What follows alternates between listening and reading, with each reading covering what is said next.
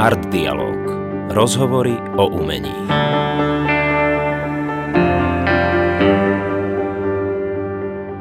Ahojte, vítame vás pri ďalšom dieli podcastu Art Dialog, ktorý uvádzam ja, Robert Pospíš, spolu s Martinom Silajom. Ahoj Martin. A našim dnešným hostom je básnik, prekladateľ, riaditeľ festivalu Ars Poetica, veľa, veľa funkcií, na ktoré si všetky nespomeniem. Martin Solotruk. Čau Martin, ahoj. Ahojte. Prvú vec sa ťa spýtam hneď, akú si dostal naozaj zlú radu, čo sa týka tvorby v živote a umenia. Pamätáš si zlú radu? Zlú radu som možno ani nedostal, preto lebo dostal som viacero rád od autorov, uh, umelcov alebo osobností, ktorých tvorbu som si vážil a ktorých uh, som aj oslovil v rôznych prostrediach, predovšetkým neformálnych prostrediach, mm. ale istotne aj spôsobom uh, tak povediac dialogu, ktorý sa rozvinul na ploche viacerých rokov a neskôr sme sa dostali ku intimnejšiemu rozhovoru. Nebola to rada všeobecná, ale zlú radu som možno ani nedostal. Dostal som viacero rád, ktorá z nich sa ukázala byť tak povediac zlá, si netrúfam povedať, lebo môj prístup ku svetu je taký, že beriem to ako v športe, ako trebárs v tenise, ktorý mám veľmi rád. Čokoľvek ti tréner povie, je len na tebe, ako to dokážeš na ihrisku, čiže pri vlastnej tvorbe uplatniť. A zlá rada, keby bola aj zlá, je jedno, či bola mienená zle alebo dobre, výsledok je dôležitý a tým výsledkom je to, ako si to sám autor, jeho vlastné ja dokáže pri tvorbe uplatniť a čo si dokáže z toho odniesť v reálnom procese tvorby a súčasne aj procese autorského zrenia. Jediné, čo môže byť na, zl, na tak povedať zlé, možno na istej rade, je tak povediac nedostatok empatie alebo nepripravenosti príjimateľa takéto rady v istom časovom bode, ale možno, alebo možno pri istých životných okolnostiach. Avšak neskôr sa ukáže, že to, čo sa javilo byť ako zlá rada, môže byť v končnom dôsledku tá najlepšia rada, hoci pôvodne mohla pôsobiť ako nejaká taká zanedbateľná alebo sekundárna, alebo bola to len taká nejaká jedna veta na pohľad úplne arbitrárna, možno aj večer pri pive. Avšak v končnom dôsledku to, čo si človek eh, z mienených rád kohokoľvek, dokonca aj radu, ktorú si človek dáva sám sebe, sa môže ukázať ako, tak povediať, zlá alebo nie nocná v istom časovom období a pritom hodnota tej rady sa ukáže až postupne. A utkvelo ti niečo také v pamäti, čo si tak možno si tak na celý život zapamätal a drží sa nejakým pravidlom? Je niečo také? Určite. Viacero rád si dokonca pamätám aj úplne presne. Um, jedna je taká úplne jednoduchá ktorú som dostal od e, nemenovanej osobnosti slovenskej literatúry, ešte keď som mal možno ani nie 17 rokov. A tá bola úplne prostá. E, čítaj a píš. Keď ty tak rozprávaš o tom, že všetky tie veci sa vlastne ukazujú v nejakom kontexte toho času, si povedal, že aj tá zlá rada v podstate sa neskôr môže ukázať ako v podstate dobrá. Máš ty pocit, že sa tá osobnosť Martina Solotruka za tie roky, možno tých 17, kde si dneska, nejak zásadne zmenila? Že zmenil si sa zásadne ako tvorca? Alebo sa držíš nejakých takýchto zásad, ktoré sú odtedy v tebe? Nakoľko sa zmenila moja osobnosť, e, je možno aj pre mňa ako autora a človeka, dúfam, stále premyšľajúceho, e, jedna zo základných víziev a dúfam, že v ďalšej zbierke možno aj práve toto bude jedným z takých kritických, inšpiratívnych polí. Avšak dá sa povedať, že nielen ja sa mením nevyhnutne e, v čase, alebo aspoň istá časť e, môjho ja sa mení, e, istotne aj s vekom, ale mám taký jednoznačný pocit, že aj časy sa menia, povedané mm. s klasikom. Časy sa menia veľmi výrazne a mám taký jednoznačný vnútorný pocit, že samotná povaha alebo možno až taká epistemologická či ontologická kvalita informácie, ktorú treba básnická tvorba môže e, čitateľovi alebo účastníkovi umeleckého e, dialogu či multilogu ponúknuť, e, sa mení. Zmenil sa u teba aj tvorivý proces? Môj tvorivý proces od debutu až možno po súčasnosť, čo už je ozaj... začal, som, pí- začal, začal som písať približne v 16 rokoch. alebo možno už 15 a teraz mám po 50 takže to už je istý čas. Avšak e, mám také dva základné tvorivé princípy alebo postupy. Jedným je, e, že si píšem poznámky a snažím sa aktívne tvoriť, tak povediac e, nejakým meditatívnym alebo reflexívnym postupom si vytvárať istý kontext, ktorý ďalej rozvíjam, alebo teda nazvieme to možno kompozícia, čiže inými slovami aktívne komponovať postupne, avšak vždy a vždy mám ako keby takú základnú vnútornú výhradu, respektíve imperatív, že sa reflexívne venujem tomu, čo, z čoho cítim sálať ako keby istú inšpiráciu. A to môže byť treba nejaký mentálny vzťah k istému objektu, ako v dosiaľ poslednej publikovanej e, zbierke bolo možno celkom badateľné objektu e, bežného života, alebo to môžu byť e, po anglicky povedané meaningful objects, čiže významové objekty, ktoré môžu predstavovať treba aj istý kontext alebo nejakú sériu montáží, rôznych útržkov, Jednoducho čokoľvek, čo cítim, že pre mňa tvorí ako keby isté uh, latentné významové pole, má pre mňa akúsi emanáciu, tak tomu sa reflexívne a meditatívne venujem a takýmto spôsobom píšem. Inými slovami, snažím sa vyvarovať písaniu ako keby s tým, že musím, mm-hmm. alebo písaniu len tak od do si robím nejaké také praktické cvičenia. To možno niekedy robím, ale nepovažujem to primárne za tvorbu. Ak sa mi počas toho, toho tak povedať, tréningu podarí dostať sa do mentálneho stavu, pri ktorom cítim, že sa v mojej mysli, alebo teda v procese môjho myslenia otvára isté neznáme územie, to je pre mňa až potom signál, že môžem, že som na správnej ceste, preto lebo pre mňa je predovšetkým tvorba dobrodružstvom objavovania nečakaných možností, e, obrazotvornosti, kontextov, respektíve rôznych e, foriem výrokov či diskurzu. A máš ty pocit, že keď si povedal ty, že tá hodnota, to ma zaujalo, že tých informácií je veľa, tie slova ako keby strácajú a niekedy aj významno určite strácajú váhu, pretože sme tak zasítení týmto všetkým. Je to pre teba ako básnika tento súboj, vieš, s tou zahltenosťou, Máš pocit, že sa to na tebe nejak odráža? Alebo si či tomu imunný? Vieš čo myslím, že im, implementovalo sa to nejak do tvojej tvorby? Alebo si sa snažíš stále, že sa ti to darí stať mimo toho?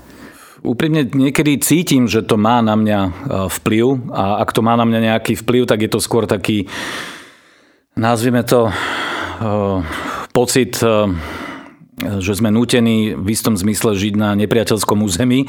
Na nepriateľskom území myslím, že každý z nás, e, súčasníkov, sme, či chceme alebo nechceme, možno aj pod palbou e, nekonečných gulometných salv, e, arbitrárnych a redundantných či už obrazov, alebo slov, alebo rôznych výrokov, čo môže sa stať v človeku, ako keby trošku mierne môže, a niekedy aj viac ako mierne, pôsobiť, alebo na človeka môže pôsobiť ako istá, tak povediac, nazvime to choroba alebo nejaká taká infekcia. To znamená niečo, čo mu môže naštrbovať hlbokú vieru v zmysluplnosť tvorby, používajúc médium slova, keď by sa v nejakej, tak povediac, slabej chvíli, respektíve v nejakej skepse, skepse alebo v nejakom nihile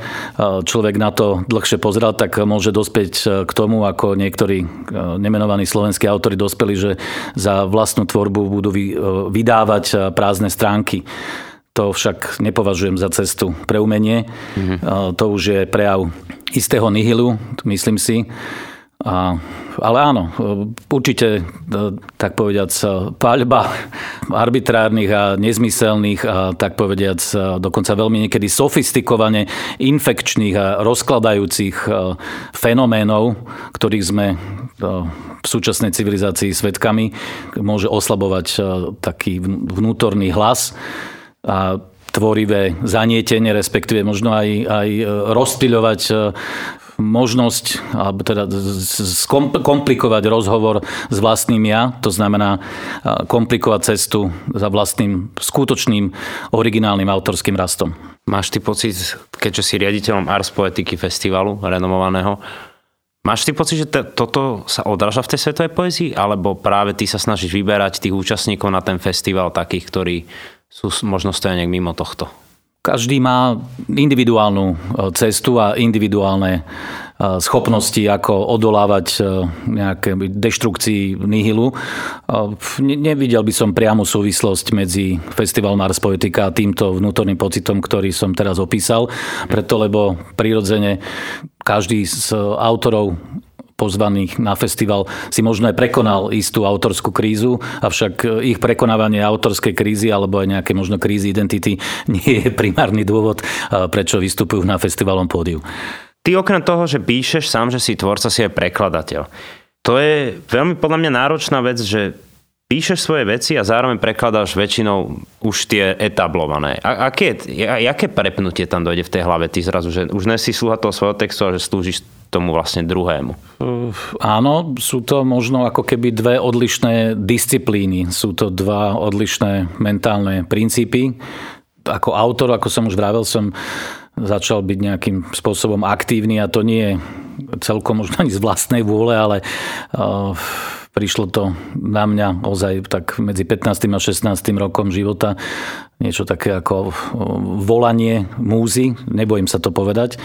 Jednoducho má tak povedať, na mňa zostúpili proste mnohé, mnohé inšpirácie a písal som stovky a tisíce veršov ako začínajúci autor. Písal som kedykoľvek pod vplyvom rôznych okolností alebo za rôznych okolností. Dodnes si pamätám, ako som treba na futbalovom tréningu počas Počas hry som musel vybehnúť do šatne a tam som si 10 minút musel písať poznámky, lebo som cítil, že to bolo e, dôležité pre mňa. A, a jak dopadol ten zápas? Toto, to bol tréning, to bol tréning, takže ma tréner ospravedlnil nakoniec. To je výborná scéna, že si počas Áno. Jednoducho naliehavosť, naliehavosť vnútorného volania bola tak silná e, pre mňa v tom veku, že som vlastne ani nad tým nejakým spôsobom e, nerozmýšľal ako sa vraví, písalo to za mňa. Možno aj v tomto ohľade by som zacitoval Remboda, ja je niekto iný, že som mm-hmm. cítil, že sa vo mne prebudza ja, o ktorom som dovtedy nevedel, že ho mám a to bolo ja, básnika.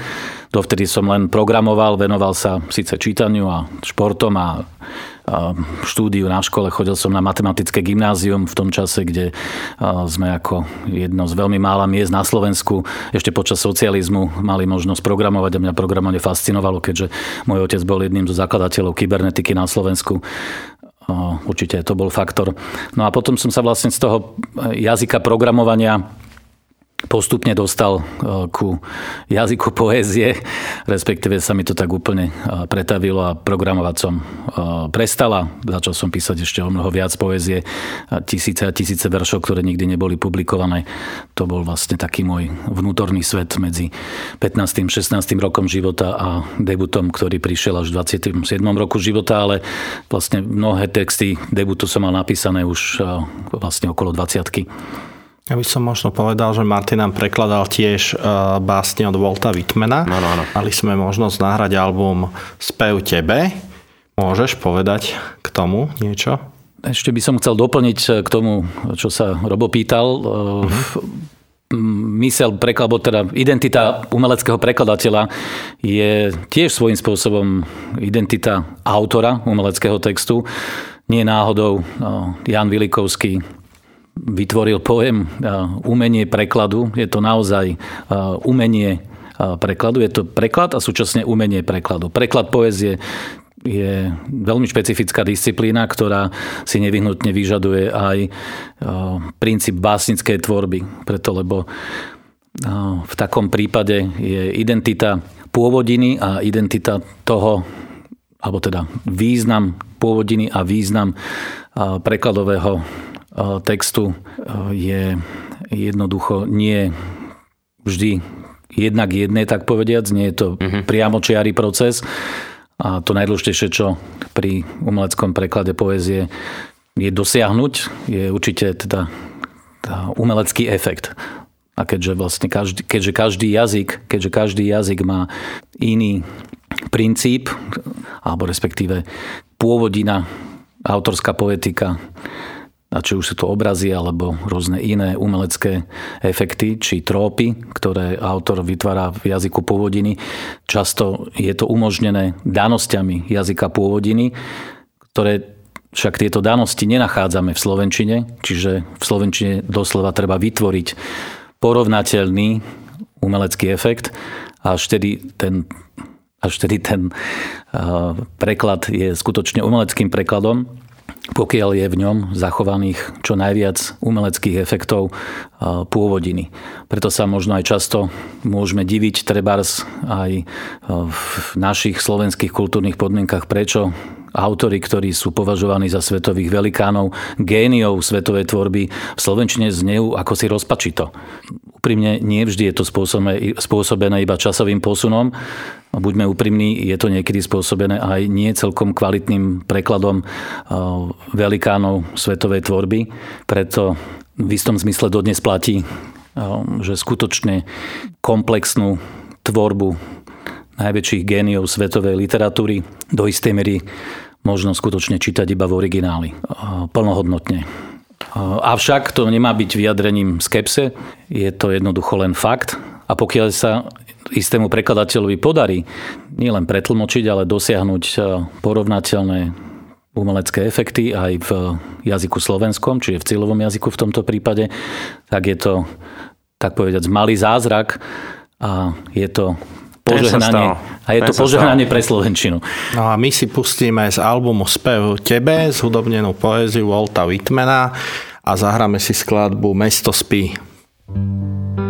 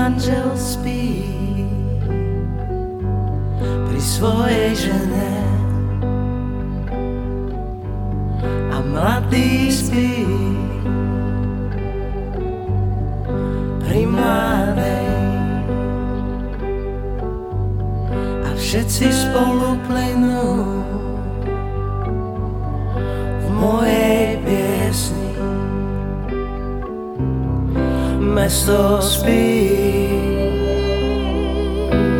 a krajina spí.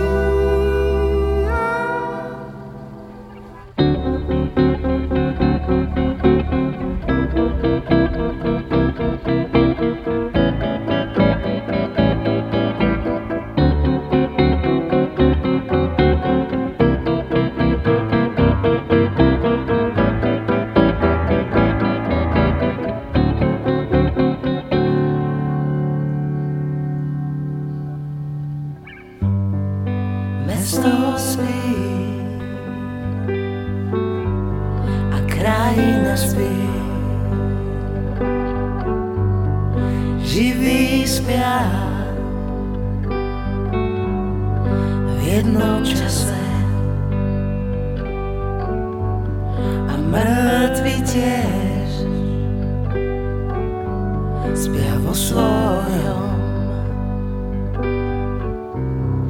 Mesto śpi, a kraina śpi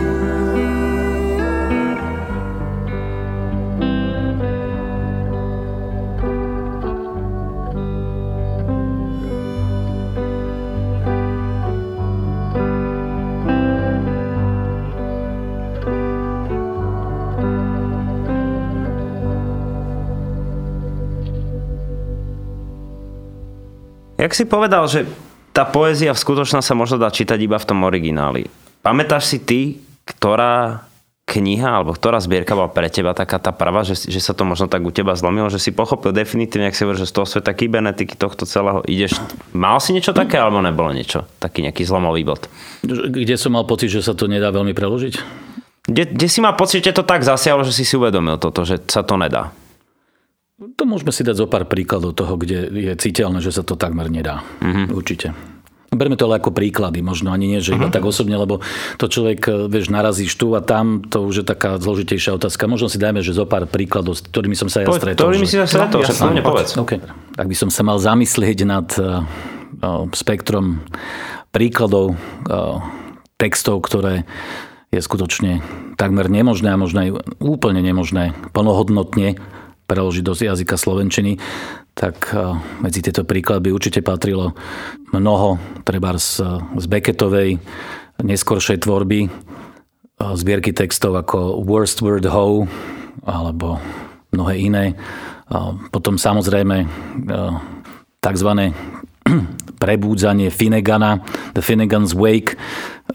Úprimne tam si aj ani ja ako prekladateľ neviem celkom predstaviť, ako by sa to mohlo podariť preložiť plnohodnotne, pretože už len v anglickom origináli je toľko možných interpretácií a je to tak zložitý, nuancovaný, úplne bezprecedentný typ jazyka a významovej štruktúry, že vlastne spektrum možných interpretácií, ktoré táto významová štruktúra v pôvode neponúka, tvorí takú výzvu pre Slovenčinu, že si jednoducho neviem predstaviť ako takúto molekulárnu významovú štruktúru preložiť do Slovenčiny.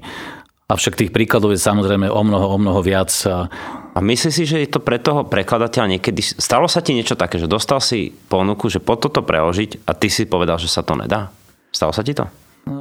Nestalo sa mi to, možno aj preto, lebo aj vydavatelia sa boja textov, ktoré sú veľmi ťažko preložiteľné a uvedomujú si to. A ono veľmi často aj v tých najväčších jazykových okruhoch, alebo teda v najväčších literárnych kultúrach sú častokrát takéto diela, keď už nie marginalizované, tak venuje sa aj možno kritická pozornosť, avšak okruh skutočných čitateľov, ktorí by sa mm. ta, ktorí by sa venovali hĺbšie takémuto textu, je možno porovnateľný s tým, že koľko bežných ľudí napríklad sa venuje, ja neviem, analýze šachových partí veľmajstrov, že by tomu reálne rozumeli do tej miery, že by vedeli povedať, že aha, tak teraz eh, toto všetko z toho vyplýva a tá genialita spočíva práve v tomto. Veľmi často sa pri poézii stáva taká že ľudia, ktorí nečítajú poéziu, povedia, že ja tomu nerozumiem. To si sa ti určite stalo, že niekto povie, ja tomu nerozumiem, mne to nič nehovorí. Máš pocit, že poézia ako svet potrebuje stále nejaké vykladanie, alebo by mal fungovať autonómne? To znamená, že niekoho to proste môže očariť, rozumieš, že to príde ten moment. Myslím si celkom jednoznačne, že je potrebná e, jedna aj druhá mhm. z týchto dvoch vecí, ktoré e, si uviedol poézia je určite potenciálne natoľko nejednoduchý rébus, pokiaľ je to tak stvorené, pokiaľ je ten text tak vytvorený. Inými slovami, svet poézie je oceánom rôznych možností a ja plno, plne rešpektujem básnické texty, ktoré sú kvalitné a treba oslovujú čitateľa priamo, sú v mnohých ohľadoch priamočiare. E, zdá sa aj čitateľovi, ktorý nie je treba dosiaľ e, pripravený alebo nemá čitateľskú skúsenosť s komplikovanejšími textami, e, že takýto priamočerejší text toho prirodzene môže ľahšie osloviť ľahšie sa mu do takého textu vstúpi. Aj preto, ja neviem, treba si vezmeme vo francúzskej literárnej tradícii Jacques Prévert bol istotne tak populárny aj preto, lebo jeho texty tak povedať pozývali čitateľa do jeho sveta. Kde si myslíš, že je tá rovnováha? Alebo ako pre teba, ako dôležitý je ten čitateľ? Čitateľ je určite dôležitý, ale ešte, pardon, ešte som chcel doplniť, avšak súčasne som hlboko presvedčený, že aj interpretácia literárneho diela má nezastupiteľnú úlohu. A to práve preto, lebo bez sofistikovanej interpretácie by sme možno ani často nemali možnosť hlbšie nahliadnúť do významovej architektúry a komplexnosti významotvorných postupov skutočne, tak povediac, sofistikovanejších básnických diel to, čo Martin povedal, že čo s tým čitateľom, lebo to, tam môže byť nejaká odpoveď, že vlastne ten čitateľ je aj tak na konci, ten ty si povedal preverta, čo je presne ten príklad populárneho básnika. Mnoho ľudí dokonca stále, keď vidí tú jeho fotku, tú odúsnu, stále má pocit, že tak takto vyzerá nejak básnik. Rozumieš, že čo, čo podľa teba, to, čo sa Martin pýtal, že akú úlohu má v tom čitateľ v, tejto, v tomto dešifrovaní? Ja mám rád čitateľov, ktorí sú otvorení prijať uh, aj fakt, že čitateľ by sa mohol aj vzdelávať. Že čitateľ má možnosť s kvalitou alebo aj komplexnosťou diela rásť. Čím chcem povedať, keď už som tu raz použil paralelu e, s, treba so šachom, e, každý z nás si môže kúpiť šachovnicu, každý z nás môže začať hrať šach a môže nás to aj veľmi baviť. To však ešte neznamená, že by som si ja ako nejaký laický šachista e, mohol myslieť, že, že som rovnako šachistom ako veľmajstri. Mm pripustme skutočnosť, že tí géniovia svetovej básnickej tvorby sú možno na, naozaj niečím ako šachoví veľmajstri a nie každému musí hneď i o, skutočná hĺbka kvalita ich diela byť zrejmá. A čitateľ sa možno musí aj vzdelávať, musí aj čitateľ prejsť istou cestou, aby sa mohol, aby mohol byť obohatený tým všetkým, čo dané geniálne dielo ponúka.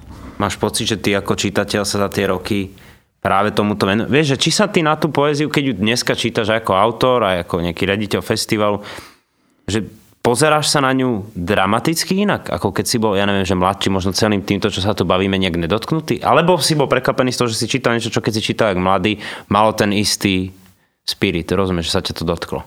Uh, tak uh, viacero faktorov tu môže hrať svoju rolu, pretože prirodzene, keď som bol mladý začínajúci autor, tak som bol aj mladý začínajúci človek. Mal som uh, svoju možno aj romantickú predstavu o svete, mal som uh, svoje obrovské extázy, radosti z toho, že vôbec som na tomto svete a bola mi blízka istá forma istá forma poézie, alebo teda istí autory poézie, ktorí boli niekde medzi možno panteizmom a tak povediac takou rídzou radosťou zo života. A človek s vekom sa možno aj a súčasne aj ľudským poznaním nevyhnutne a životnou skúsenosťou dostáva čoraz bližšie možno aj k autorom, pre ktorých sú také základné roviny, alebo ktorých tvorba otvára úplne iné úhly pohľadu na svet a na skutočnosti života v akomkoľvek ohľade, aj ako starnutie, smrť, bolesť, čo mne ako mladému, mladému človeku mohlo byť blízke len vďaka istej možno čitateľskej empatii alebo, alebo nejakému takému genialite tých diel, že dokázali aj mňa ako mladého čitateľa priviesť aj k premyšľaniu a preciťovaniu sveta bolesti. Menovite by som chcel uviesť treba, teda menovite by som chcel uviesť zbierku Bolest od Vladimíra Holana, génia svetovej poézie 20. storočia českého básnika samozrejme, ktorého som čítal už ako tínedžer a to bol jeden z tiež takých významných vplyvov autorov, ktorí mne doka- ukázali ako v úplnej jednoduchosti životných situácií a v jednoduchosti jazyka. Môže byť obrovská hĺbka a až taká metafyzická korelácia e, na pohľad e, každodenných vecí a javov. Myslím si, že tomuto, čo si povedal, sa okrem Holana určite venoval aj Walt Whitman, má toto vo svojej poezii. Tak si zahráme druhú skladbu a to je Amerika spieva.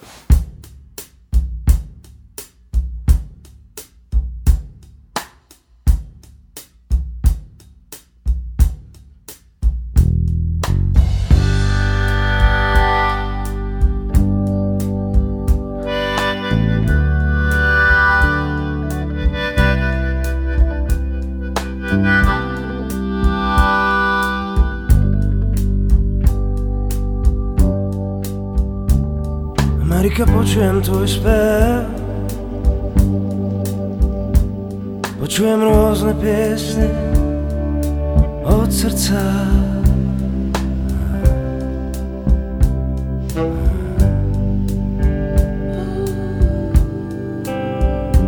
Počujem spev mechanikov.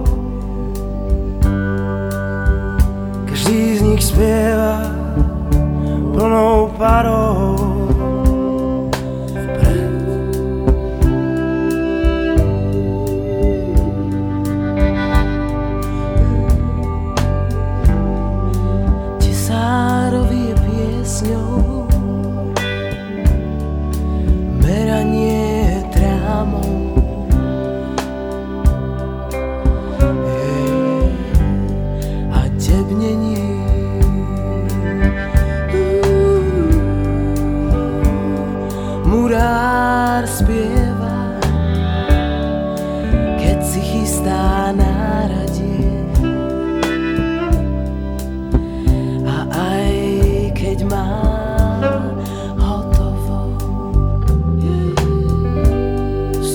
spieva všetkým Čo na lodi ovláda. Plavčíkovou piesňou je zas krása Čistej paluby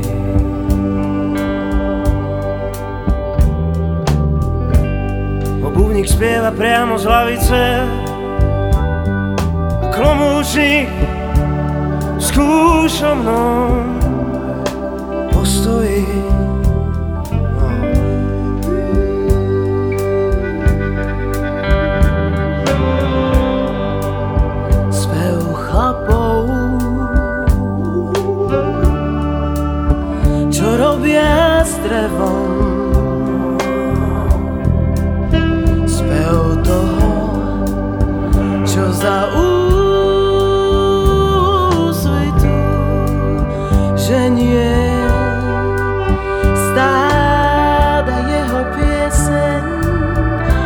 Počas obeda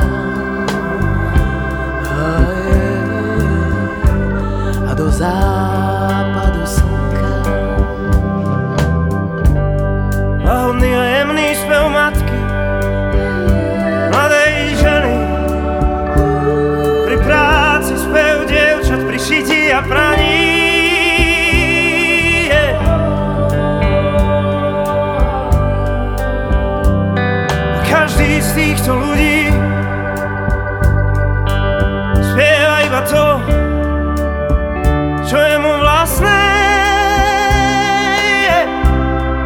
Počas dňa, čo patrí k nemu.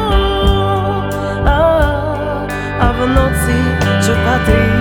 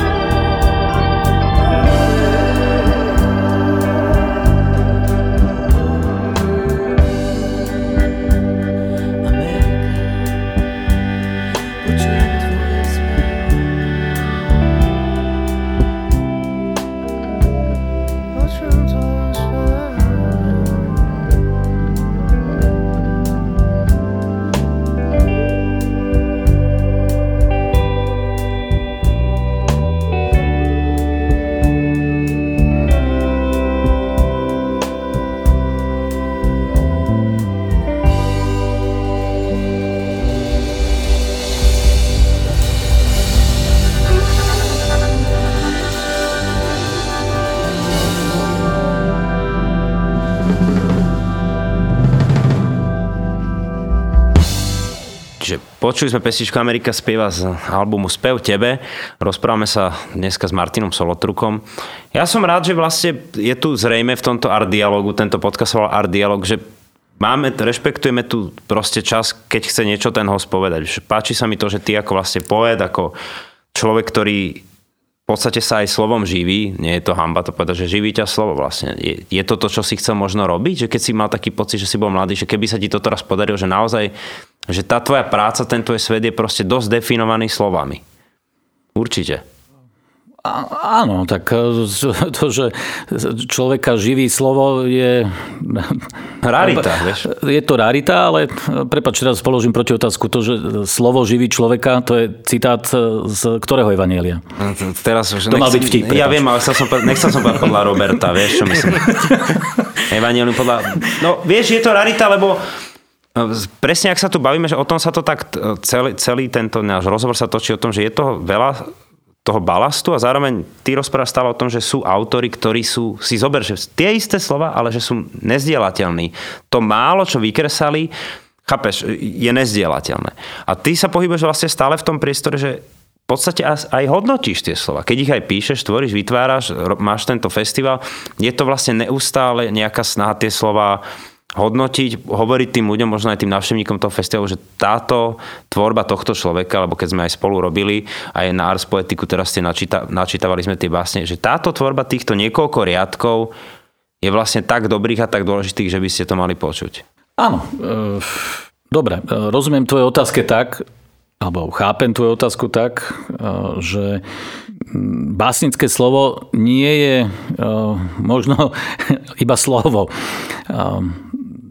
je jednoduché povedať, že slová sú devalvované v dnešnom svete. V istom zmysle to tak je. Avšak rád by som nám všetkým pripomenul, že slovo je veľmi pradávne slovo v slovanských jazykoch. A čo vlastne znamená slovo? Ja sa priznám, že mne pre pochopenie, moje vlastné pochopenie a uchopenie toho, čo vôbec je slovo, predovšetkým v básnickom zmysle, veľmi pomáha práve e, starogrecký pojem logos. Lebo logos nie je celkom to, čo myslíme si my, že je tzv. takéto slovo. Slovo v tomto, tak povediac, modernom zmysle, súčasnom zmysle, kde je slovo len súčasť jazykového či významového systému. Preto by som si aj celkom by som pre mňa trebárs tvorba básnika nie sú slova. Pre mňa tvorba básnika je významová architektúra, ktorá používa slova, avšak nie sú to slova. Lebo tie slova, keby boli iba samostatne, tak by to boli trebárs slovníkové, pojmy, alebo by to boli výstrižky z novín, alebo by to boli nejaké útržky zvukov.